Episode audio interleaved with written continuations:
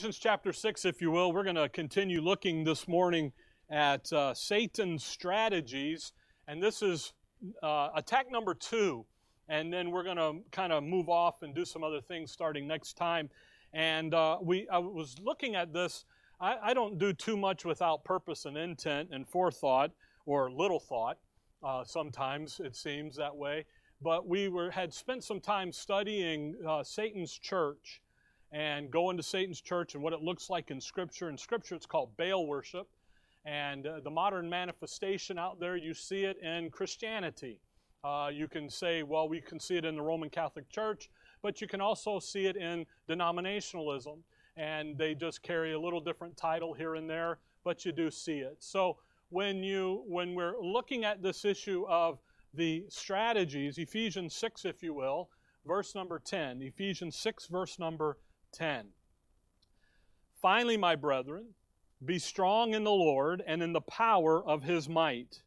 Put on the whole armor of God that ye may be able to stand against the wiles of the devil. For we wrestle not against flesh and blood, but against principalities, against powers, against the rulers of darkness of this world, against spiritual wickedness in high places.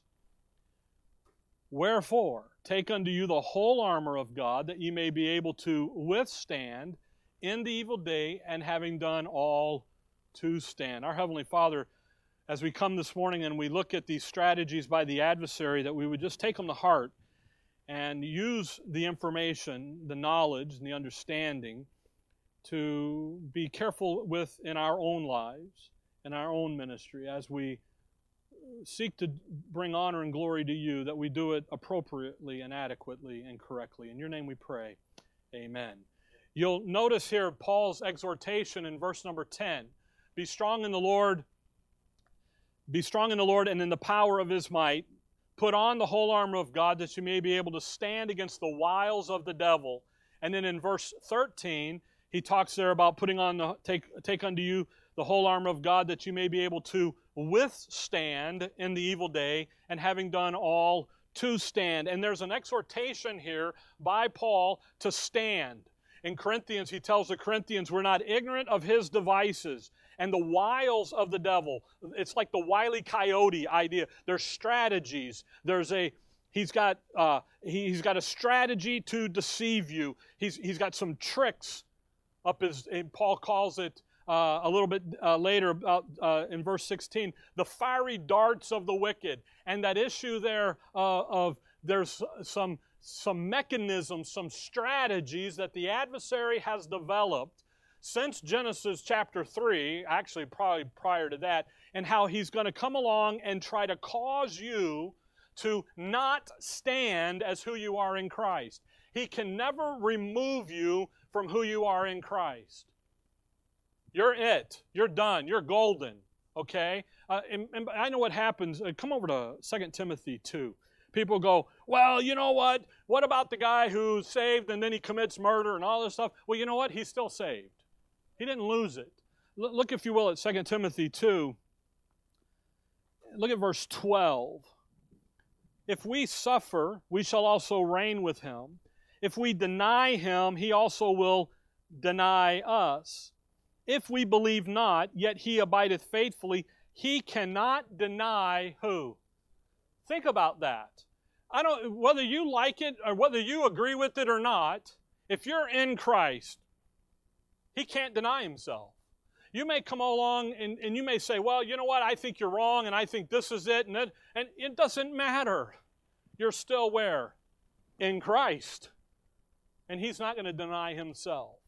He's going to come along and say, you know what, you're mine. Here, boom, there it is. Well, you can argue all day long till the cows come home about whatever it is you want to argue about. The matter of the fact is, in the end of the day, you're still his. And you can't lose that. The adversary knows that. So, but he's developed, go back there to Ephesians 6, he's developed a mechanism. Actually, chapter 4, verse 14 gives you kind of an, a, a wonderful idea that we henceforth be no more children tossed to and fro and carried about with every wind of doctrine. Isn't that interesting? He's going to tell the Timothy over there that they're, they're going to be seducing spirits and they're using doctrines of devils, and that's going to be the second attack, by the way. But notice by the sleight of men and cunning craftiness, whereby they lie in wait to deceive. Come over to Colossians chapter 1. So the adversary has got some strategies. Paul says, withstand. The, the adversary is going to come up. He knows he can't remove you from who you are in Christ. He knows he can't remove you from being blessed with all spiritual blessings. He knows he can't remove you from being complete in Christ. But he can put pressure on you and he can put push against you and push against that that'll cause you to move away, that'll cause you to leave that identity, that'll cause you to come over here and be something you're not. Colossians 1. Look at verse 23. Colossians 1:23 If you continue in the faith grounded and settled and be not moved away from the hope of the gospel which ye have heard and which was preached to every creature which is which is under heaven whereof I Paul am made a minister notice that be not what moved away but how do you how are you not moved away you continue in the faith, grounded and settled. You, you get an understanding. You don't have to get it all. Believe me, I don't know it all. I never would say I did. But you get an understanding, you get a rule, you get the, the maturity going, and you maintain it, you protect it, you guard it. You don't allow the adversary to come in and move you away. And the tactic that he uses, that's what we're after the tactics. How does he do this? Come over to Galatians 6 by the way, in, in verse 23 there, from the hope of the gospel. Ooh, man, could you imagine voluntarily giving up your hope? Well, that's what was happening at Colossians, Galatians 1. They were they had a humility, a voluntary humility. They were voluntary, just giving it up. Man, the adversary just works, works, pounds, pushes, pushes and he's got tactics, he's got a strategy. Galatians 1, verse 6 I marvel. Now watch Paul. Watch Paul's language here. Galatians 1, verse 6. I marvel that you are so, what? Soon. Not 10 years later, not after a lifetime, but what? Soon. It's as if Paul had just been at Galatia dealing with them. He's teaching them, they're learning, they're, they're chapter 3. He's evidently crucified right in front of them. They're excited. And all of a sudden, the onslaught comes. So soon removed from him that called you into the grace of Christ unto what? Another gospel, which is not another, but there be some that trouble you and would, notice, pervert the gospel of Christ. Look at that. Paul, he, they're re, being removed from Romans doctrine. And, and it's not a delayed, it's soon. It's right after the moment. Bam, as soon as they get into understanding Romans doctrine, the doctrine of Romans, the Corinthians have the, the, the issue of reproof and they're fixing the bad behavior. They're not behaving as Romans doctrine of grace is designed to teach you to behave. And the Galatians over here, they're mixing law and grace where God says, by the way, look at chapter 3. Yeah, there's just, we're going to do this again Look at chapter 3, verse 1. O foolish Galatians, who hath bewitched you? Bewitched. That takes you back to the witch of Endor, where Saul comes and says, Hey, I need to talk to Samuel. He's dead.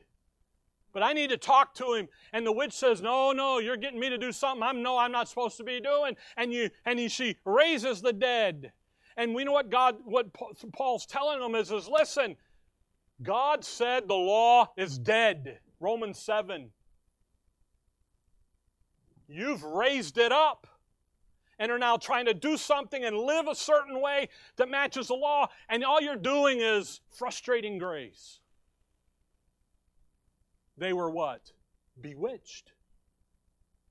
They were come over to 1 Timothy 4, they're told to do something that God, they're told to live by something that God said is dead. By the way, so soon removed from what? From Him who called you unto the gospel of Christ, unto uh, another gospel. That, that's fascinating. The tactic, being moved away from the message go back there to Galatians 1. I'm, I left it too quick. Sorry. Be not moved away. Galatians 1 6 and 7, verse 8. Is, again, dispensational issue here. Verse 8 But though we or an angel from heaven preach any other gospel unto you than that which we have preached unto you, let him be accursed. Revelation 14, there's an everlasting angel that comes out and preaches the everlasting gospel to the Gentiles. And you know what it is? You better fear God, the Creator, not Christ died for your sins. It's very interesting. Why does Paul, I always uh, fascinated me why Paul would reference or an angel from heaven. Why? He's got the book of the Revelation sitting on the table there. He knows what's going to come out in the future. An angel from heaven's going to preach a gospel to the Gentiles that is not Paul's gospel, it's something else. But what are they saying? Hey, let's go over here and another gospel. Let's follow the earthly ministry of Christ and the four gospels, don't you know? And they got you doing this, but they also pull you out over into the ages to come and let's meddle there for a while. Paul said, by the way, notice in verse 8 carefully, but though we or an angel preach any other gospel unto you than that which we have preached unto you. Notice this is on the preacher. This is on the communicator. Now watch verse 9. As we said before, so say I now again. By the way, if Paul repeats himself, you better pay attention. If any man preach any other gospel unto you than that ye have what? That's on you. Isn't that interesting? He says if the preacher's preaching wrong, but you sit there and take it and listen to it and receive it, you're in trouble too. That's uh, I'm like that's we're just to go fishing. We're done. Why? That's the gravity of the moment. 1 Timothy 4. That's the seriousness of this strategies, of the attack by the adversary. What's he doing? He's messing with the message. He's getting you over here doing something that God isn't doing today. We were talking in the break there, you know, what, talking to folks about, hey, can, can you uh, go drink a gallon of Drano and see how you do? You can't. Why? It isn't, well, you can probably call poison control and be okay, but God's not going to heal you. It's still going to hurt you. But why? Because God's not doing that today. He's doing something else. But what does the adversary do? Hey, boy, boy, wouldn't it be nice to be able to go over and pick up a rattlesnake on the on the hiking path and not bite you, not mess with you? If you get it right, I, yeah, but I won't get it right. So, uh, you know, uh, uh, it's like the guy that asked him, you know, you're not supposed to put your face down there. He had a bite, got bit on his face. You're not supposed to put your face down there, dude, you know. Uh, anyway, 1 Timothy 4. Look at verse 1. Here it is. Now the Spirit speaketh expressly that in the latter time some shall depart from the faith, giving heed to. So, what are you doing? You're doing Galatians 1 9. You're receiving it into you. You're giving heed to seducing spirits and doctrines of devils, seducing the, the wiles of the devil. The scheming of the devil to seduce you away, to draw you away by the use of doctrines of devils, uh, by the use of a religious system, a teaching system, a doctrinal framework where Satan comes along and he's trying to substitute your thinking and your viewpoint and human viewpoint for the viewpoint of God's Word for the message that God has given. That's why we went back and I showed you the last time, Joshua 9, the two places where that word "wile" W I L E, is used. Joshua 9. Now go back to Numbers 25 because we got to get number two today. And we better hurry before I get killed from the nursery help. Somebody asked me last week, why'd you quit at noon? Because I'm always good for 12:10 or 12:15. And I said, because the nursery help. threatened mayhem and violence. And I'm like, okay, and I don't, mayhem I'm okay with. It's the violence part that I don't like. because there's uh, there was quite a few of them, and we counted. I think we counted like 17 or 18 little guys. So it's that's a lot over there. But uh, num- Numbers 25. So last time we looked at that issue in the Old Testament of the word wile, so that we could see how they're used. And in Joshua 9, the first attack, Joshua goes in and the, the kings of, of the Gentiles, Joshua's gone up and defeated Ai, and he did it with a trick of an ambush, and he did it, you know, and, and they know, the Gentile kings know they can't defeat Joshua and the nation of Israel. So they come in and they lay their own wily trick on them. And they get all, all dirtied up like they've been on a long journey, and they get moldy bread, and they do all this stuff and they come in and they they look at them and uh, here uh, look at Joshua 9 oh. just go over there to Joshua 9 verse 6 and when they went to Joshua into the camp of Gilgal and said unto him and the men of Israel we be come from a far country now therefore make ye a league with us they know in Joshua has the word of God has the law of Moses, knows what Exodus 34 says, knows what the rules are. They, chapter 8 there, they've got it. It's right there at Gilgal. And you know what happens? Verse 14 And the, and the men took of the victuals and ask not the counsel, and ask not counsel at the mouth of the Lord. You know what they did? They got Joshua and the nation of Israel leaders to look at the circumstance and to apply human viewpoint to the circumstance. They got Joshua and them to take the Word of God and close it and stick it on a shelf in the corner and come over here and look at the situation, and they did it by woe is us. Look at our shoes. Look at the holes in our shoes. Look at the ripped clothes. Look at how poor. Look at how moldy. They actually, there in verse 14, they got those guys to sit down and eat the moldy bread with them. They duped them. They got Moses, I'm sorry, they got Joshua to leave the Word of God. So, what does Satan want to do? Yea, hath God said. What saith the Scripture? Does the Scripture really say that? And Satan's drawing them away from the truth of God's Word, but he's using human viewpoint. He's hum- using human experience to substitute the viewpoint of God. And that's why this stuff is so dangerous. It's so, and by the way, it's a sleight of men. It's slight. It's not a big, massive mistake. It's a, just a little movement. When, when he asked Eve in Genesis 3, we'll spend some time there, yea, hath God said. He knows God spoke. Eve knows God spoke. But just took her a minute to say, wait a minute, did he really say that? and he got her. So the first attack by the adversary, the first wile, major strategy, and we'll see little ones underneath all these, as he comes along and he says, You need to serve the creature more than the creator. And in order to do that, you need to substitute your thinking for God's thinking. You need to work. What does your family tradition say about that? Some of us would say, What does your denomination say about that?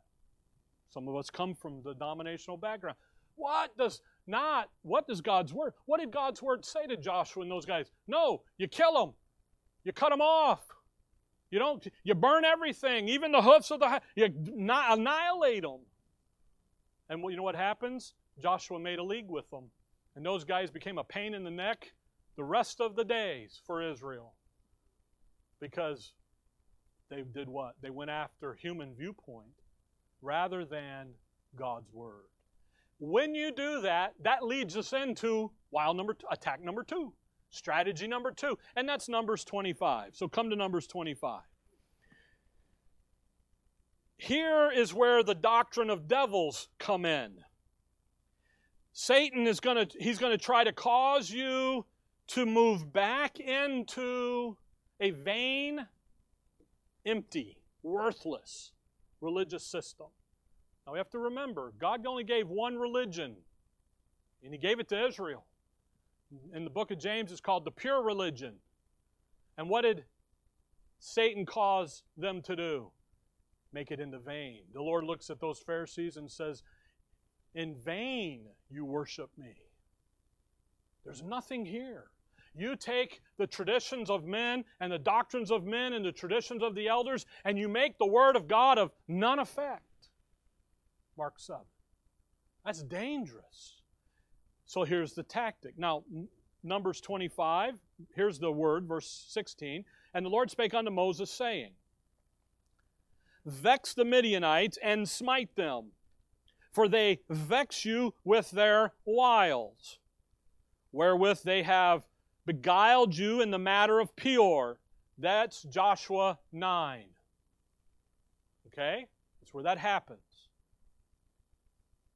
Notice they vex you with the what? With the wile. They're doing something to you guys. Moses, what are you to do to the Midianites? Wipe them off the map. Get rid of them. Kill them. Why? Because they're doing something to you that's not right. That's how serious this is. Go back up to verse 1. Watch what they did. Watch what the wile was. And Israel abode in Shittim, and the people began to commit whoredom with the daughters of Moab. And they called the people unto the sacrifices of their gods.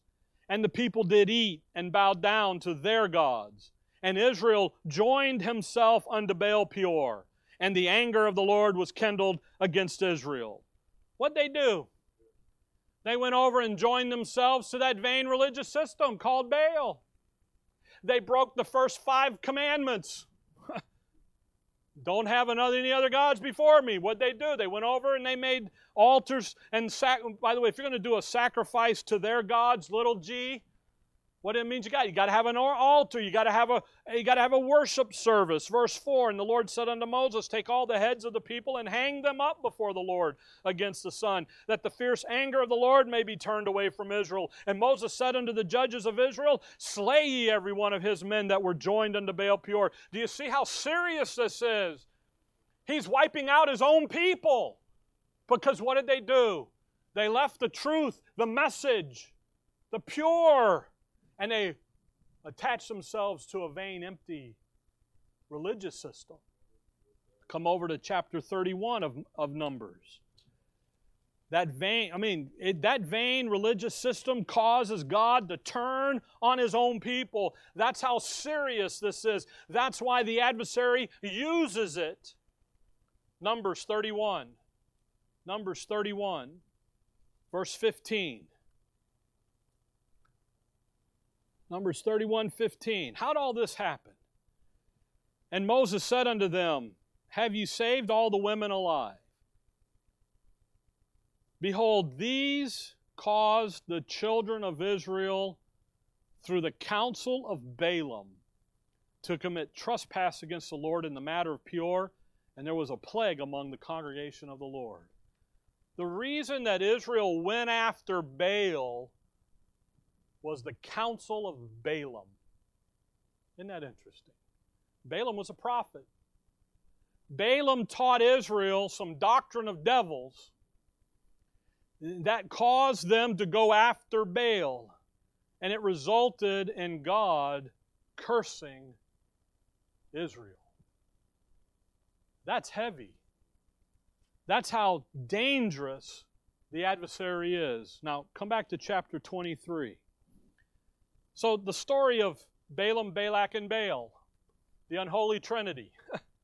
you go over into Revelation and you got an unholy trinity of the dragon, the beast, and the false prophet. Here they are. You'll, you'll you know, the warning about the going in the way of Balaam, or the gainsaying, uh, the gainsaying of Core, and the way of all this. Why? Because there's something that's happening here. What I want you to see is the strategy behind it. Chapter 23, verse 1. And Balaam said unto Balak, Build me here seven altars, and prepare me here seven oxen and seven ram. And Balak did as Balaam had spoken. Now, by the way, Balak is the king. If you come back to chapter 22, verse 2, and Balak the son of, the son of Zippor saw all that Israel had done to the Amorites Okay? So Balak's the king. Israel wants to cross his land. He doesn't want them to cross his land. So he sends to Balaam and says, Hey, Balaam, I need you to do something for me. I need you to curse them. I, he hated Israel. I want you to curse them, and you, you can have the time. We're not going to take the time this morning to go down through it. But what do they do? He goes, every time ba- Balaam goes to the Lord and says, Hey, Balak wants me to do this, and God says, You can't curse them. You open your mouth, all you're going to do is bless them. Four times, blessing. Bless. You remember Balaam's donkey? Okay? For the mixed crowd. All right, right word, right? Why? What's you can't do it. So Balaam, every time Balak would say, hey, curse them, Balaam would bless them. Balak paid him. Paid him. Here's money, man, hireling. Balak got a little mad with Balaam. Every time you open your mouth, Balaam, you're blessing them. I need you to curse them. And Balaam finally says, you know what? Hang on a minute. Chapter 25. I'm going to get I'm going to teach you how to get God to curse them. Verse 1, 25 1. And Israel abode in Shittim, and the people began to commit whoredoms with the daughters of Moab. They weren't supposed to mess with the daughters of outside the land, remember? Those outlandish women. Okay? But yet, what are they doing? They're over there. And they called the people unto the sacrifices of their gods. And the people did eat. You know what? They weren't supposed to eat meat offered to idols sacrifice. That was a big no no. And yet, there they are. And bow down to their gods. They're worshiping them. Israel joined himself unto Baal Peor.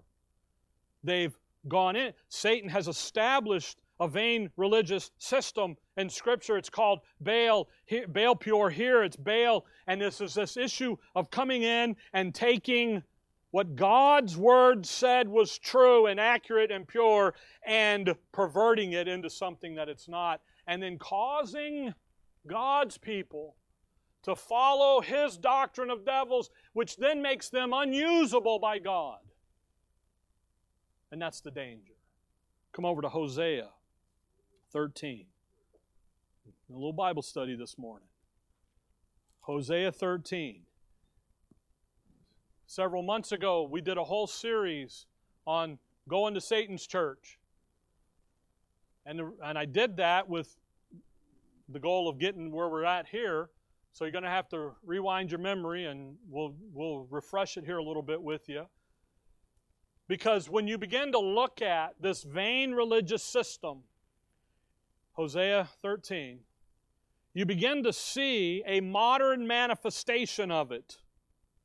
It's called Christianity. That's what it's called. Okay? And what happens is, is when you begin to see it, you go, uh oh, I was in that. I did that. But now I'm over here, so what? Don't go back into it. Hosea 13, verse 1. When Ephraim spake trembling, he exalted himself in Israel.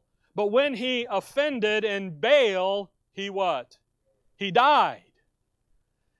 And now they sin more and more and have made them molten images of their silver and idols according to their own understanding, all of the work of the craftsmen. They say of them, Let the men that sacrifice kiss the calf, kiss the ring. Therefore they shall be as the morning cloud and as the early dew that passeth away, as the chaff that is driven with the whirlwind out of the floor, and as the smoke out of the chimney. Yet I am the Lord thy God from the land of Egypt. And thou shalt know no God but me, for there is no Savior besides me. I did know thee in the wilderness and in the land of great drought. And off he goes. And what are they doing? When they're doing what they're supposed to be doing, they're trembling. But man, when they messed with Baal, what'd they do? They died. But look at verse 2. What'd they do? They offered sacrifices and they start talking, they had aids to worship. They've taken on human viewpoint to figure out how to relate to and to worship to, with, to worship God. They looked at that and they said, wait a minute. You, you remember Moses comes down off that mountain, here's the war in the camp and everything, and it's just them down there and they got Aaron. And you know what they remember what they said? This that golden calf, this is the God that brought you out of Egypt. No, it's not. They knew better. But what are they doing? Wait a minute. We got to, how are we supposed to relate here to God? How are we supposed to worship God? Let's figure this out. And instead of going to God's way and doing it God's word, what did he do? He did this. They've let the men that sacrifice kiss the calves. They sin more and more. They're molten images of their silver and idols. Remember, I love that thing about the Ark of the Covenant goes in there with Dagon, the, the idol, the fish god. And by the end of the chapter, he's all falling to pieces all over the ground. They know better. But what are they? They're going on human viewpoint, not the Word of God. So the attack, come over to Judges 17. Both of the strategies here of the adversary is to move you to human viewpoint instead of God's Word. And when you do that, that will instantly move you, Judges 17, to a vain religious system instead of God's system. That moves you into a doctrine of devils rather than sound doctrine. And you got to recognize that. You need to see this. Now, without reteaching the Satan church thing, just look here quickly. Judges 17. You've got Micah. Now, this isn't the prophet Micah, this is another Micah. Verse 5. And the man Micah had a house of gods. What do we call a house of gods? We call it a church building, don't we? Let's go down there to the house of God. Do you know that the house of God, the house, God doesn't sit in a building today? He sits in you. You're the temple of God. See? You're not this building is a aid to worship. This building is a wonderful thing to be able to use to gather, to come together, the house next door, the yard. It's a, it's a tool to be used. It's a wonderful thing. But what has he got? He's got him a house of gods, doesn't he? I lost the verse. There it is. And made an ephod. Do you know what an ephod is? That's a robe. That's the priestly robe. Robe. He's got an ephod. a teraphim. And the teraphim, the, the teraphim is that little thing on the chain that hangs about right here, and they use it's an aid of worship, a little idol here. And consecrated one of his sons who became his. Uh oh, now he's got a priest. He's got aids to worship. He's a priest. He's got him a priest. In those days, verse 6, here's the problem there was no king in Israel, but every man did that which was right in his own eyes. The folly of human viewpoint is going to lead you to not doing it God's way, but to doing it your way. By the way, if you look down at verse 10, a Levite showed up a Levite, he's a real guy. He's a real, gen- he went to the right seminary school. He's on the right tribe. And you know what old Micah does? Verse 10 Dwell with me and be unto me a what? A father. Now, this is a young man compared to age wise. He's not Micah's father, but yet religiously, you know, a group of people that have, they call their, their leaders fathers and priests before you get all holy roly on Roman Catholics, the, the Protestants do it too. They just use different terminology. The Right Reverend Rick, that's me. Thank you very much. Just kidding. That's a joke. You can laugh. It's okay. All right. No, but that's what Reverend. Where does that come from? It's this stuff, folks. Paul says if a man desires the office of, not anything else. Well, by the right Reverend Rick, you know, no. By the way, my, I'm the only one that is allowed to have a bishop, Rick. you figure that one out. That's Acts 1. Come on now. Okay? Hey, come on. It's only Sunday morning. The football game's not on until uh, another 15 minutes, okay? But boom. Thank you, sir. Thank you for the drum roll. What's going on here? We got a father. Why does the Lord tell the apostles, don't you call any man father? Why? Because it's this stuff. By the way, Revelation 17, she's a queen. She's got a city. Do you know a city that sits with a guy that's a priest called Father? Vatican City. You Think Oh, wait, wait, wait. Yeah, but don't, again, don't, the evangelical movements of today do the same thing. They just got to couch it a little different because we don't want to be like big bad Rome. We're going to be this over here. And you, I tell you what, folks, COVID exposed a lot of this if you were paying attention. That's what they are. Come over to Jeremiah 44. Yeah, the funny hats, that's something. By the way, Revelation 17, I'll just throw some of these up here. We did this in that study. She's got a golden cup. They're going to do a blood drink. You know what they do to the grape wine, the grape juice, abracadabra, mini, many, mighty, mo, and it's the blood of. I need Jeremiah 44. Okay. They've got images in the house of God.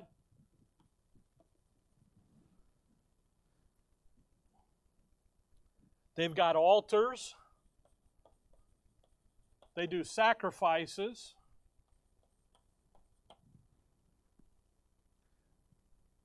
They got a golden cup. They got a cake to eat. By the way, you work this stuff out. This is human blood. The cake ends up being human flesh. So now we're over in the over, overcomer parts of the book of the Revelation out there in the ages to come. You know what Paul calls this? He calls this the table of the devil. That's what he calls it. With me? Jeremiah 44. By the way, she's called Lady. Our Lady our lady this, lady that. Jeremiah 44, verse number 15. Then all the men which knew that their wives had burned incense. You know what incense are in the Bible? It's a picture of prayer. So they're praying to unto, unto other gods, and all the women that stood by, a great multitude, even all the people that dwelt in the land of Egypt and Pathros and answered Jeremiah, saying, As for the word that thou hast spoken unto us in the name of the Lord, we will not hearken unto thee. Attack number one. We're not going to do it God's way, we're going to do it our way. But we will certainly do whatsoever thing goeth forth out of our own mouths to burn incense unto the Queen of Heaven. Uh oh, there's her title Queen of Heaven. By the way, just down the street, there's a church building with this name on it called the Queen of Our Lady of the Heaven. They get it all in one. Keep reading, gets even better. And to pour out the drink offerings unto her, as we have done, we and our fathers, our kings, and our princes in the city of Judah and in the streets of Jerusalem. I mean, that's right in the king, in the city of the great king, right there. And in the streets of uh, uh, of Jerusalem, and then we had uh, for then had we plenty of uh, victuals and were well and saw no evil. But since we left off to burn incense to the Queen of Heaven and to pour out drink offerings, again, Psalm 16, that's blood, unto her we have wanted all things and have been consumed by the sword and by the famine. And when we had burned incense unto the Queen of Heaven and poured out drink offerings unto her, did we make cakes to worship her and pour out drink offerings unto her without our men. It's just infiltrated all the way down. Come over to Romans 1. That whole thing, what did human viewpoint bring them to? Into believing a doctrine of devil. This is doctrines of devils, folks. This is moving away from there's what God's doing, here's what God says is right, to, you know what, we're going to do it in our own mind, in our own thinking. We're going to do it our way. The great Sinatra, Elvis Presley song, I Did It My Way. That's literally what. To, where does that come from? It comes from an attack by the adversary. It's a strategy. Romans 1, verse 21. This is how humanity thinks. This is how the world thinks. You want a psychology degree in human, humanity, human psyche? You don't need more, more than Romans 1, 2, and 3. If you need more than that, go read 1st, 2nd Samuel, 1st, 2nd Kings. You'll get it. It's clear as mud on it's clear as the nose on your face. There it is. How does man think? Because that when they knew God, they glorified him not as God, neither were thankful. What they do, verse 28, and even as they did not like to retain God in their knowledge, they said, We won't have him. We're not going to have God in our knowledge. We're not going to do it God's word. Verse 21 They weren't thankful, but became vain in their imaginations, and their foolish hearts were darkened. Imaginations, those are dreams, those aren't real. Your mind works in two arenas thoughts and imaginations, Genesis says. Uh, Genesis says. The thoughts is fact. Here's the facts. You know what the facts are?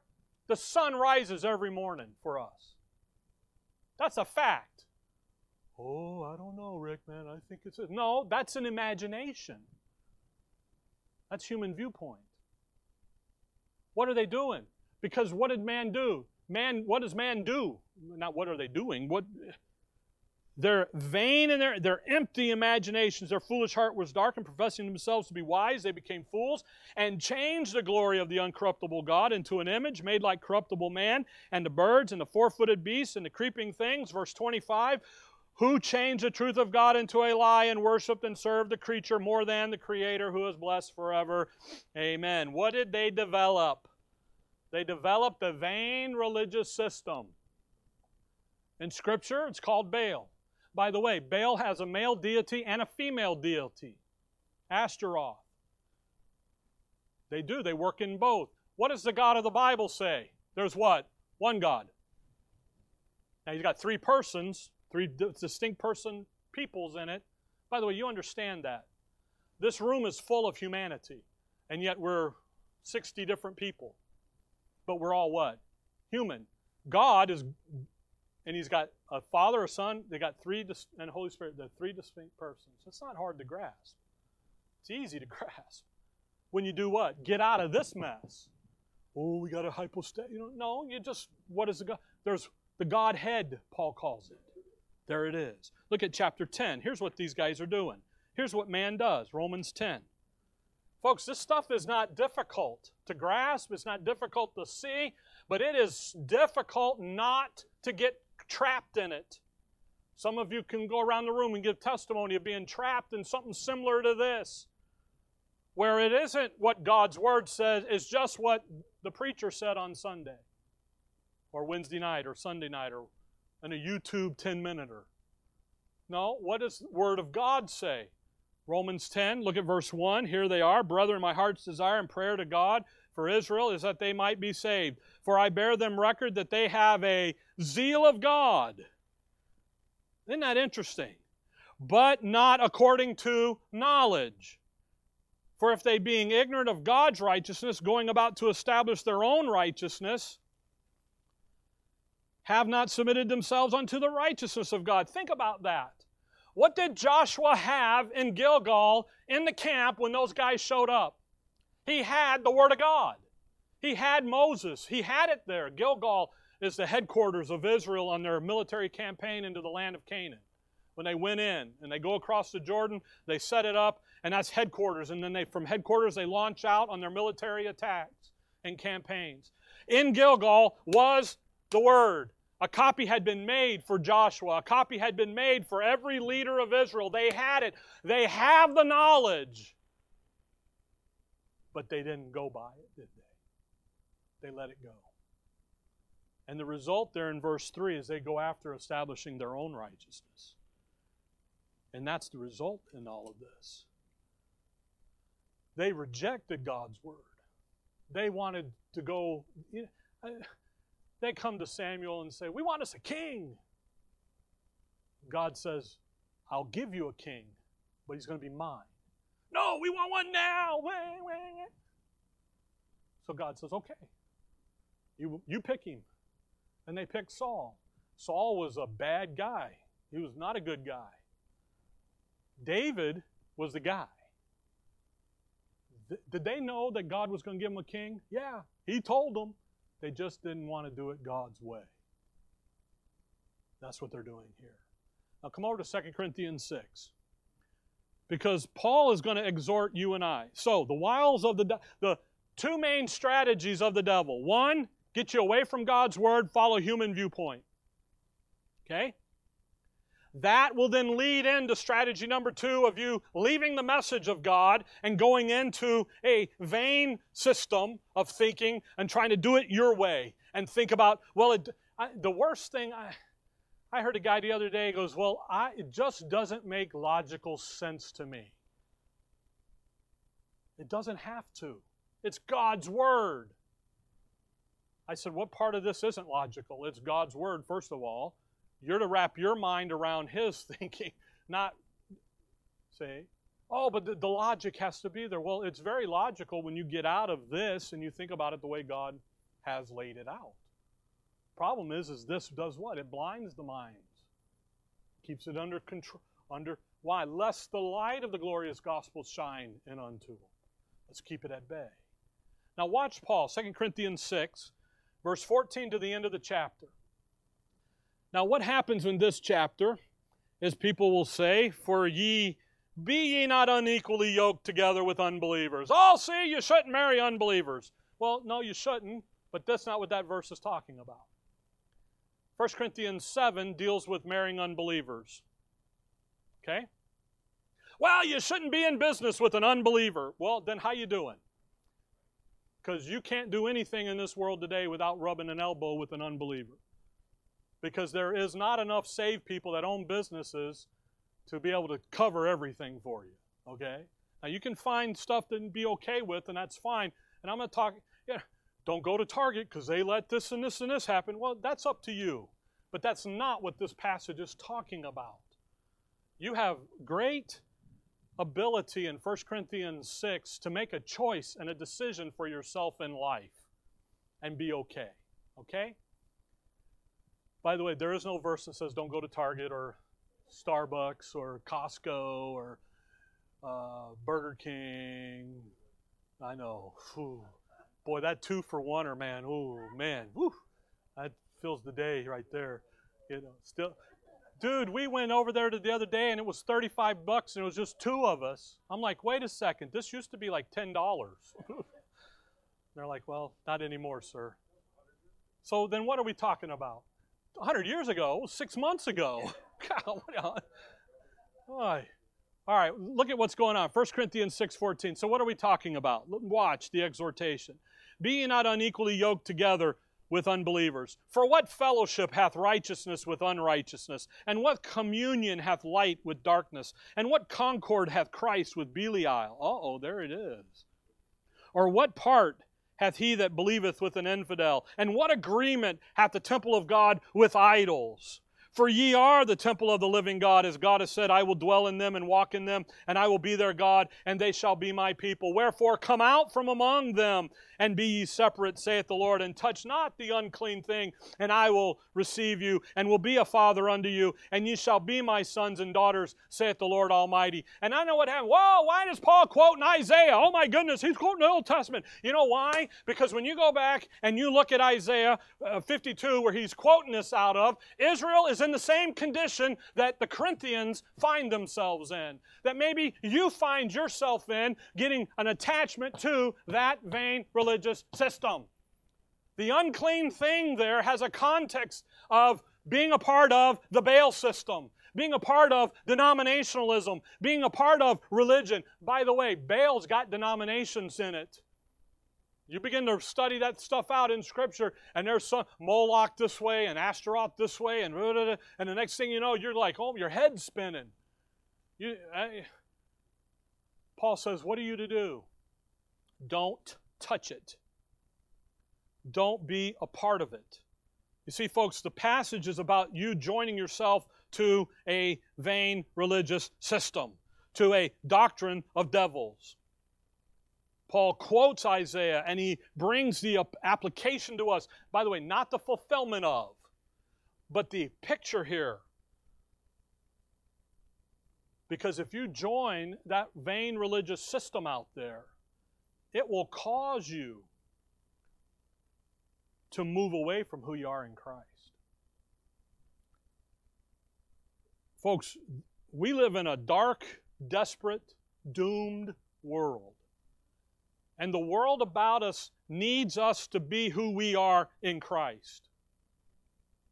Satan knows that, and he's trying to move you away. How does he do it? Scriptural, but not dispensational.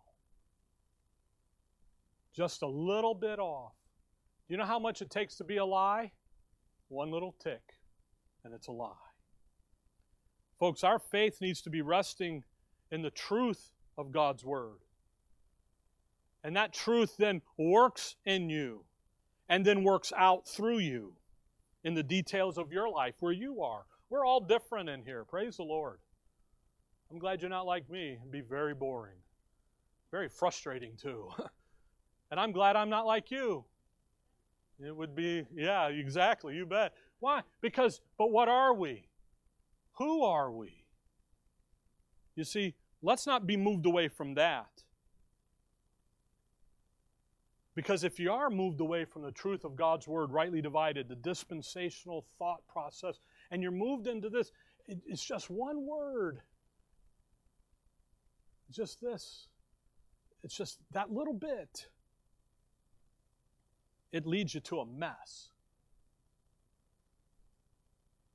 Don't sacrifice who God made you in Christ for a moment of temporal bliss that ultimately will pass away. Everything that you can hold on to with your hands, you will lose it in the end. But everything that you hold on to by faith in Christ and who He is and who He's made you will live forever, and you'll never lose it. And what the adversary wants to do in these two broad strategies, we'll see some stuff underneath each one as he comes in and he says, Did God really say that? Maybe you ought to look at the Greek. Maybe you ought to look at the Hebrew. Maybe, did you consider this version?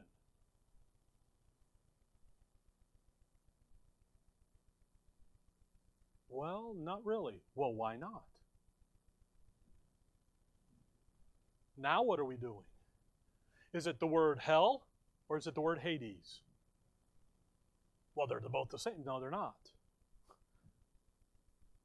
Well, now, now, see, now we're what are we debating? All of this stuff that really doesn't mean anything in the end. It's just gone. Let's be who we are in Christ. He'll come along. Oh, it's five after. She's going to hit me. Uh, get Second Timothy. First Timothy. No, that's not it. Get 2 Timothy 1, verse 8, and we'll close here. 2 Timothy 1, verse 8 Be not thou therefore ashamed of the testimony of our Lord. There's his word. There's the word of the Lord. Nor of me his prisoner. There's the Apostle Paul the one that brings the message of grace and peace, the one that is the due time testifier about the riches of the goodness of God.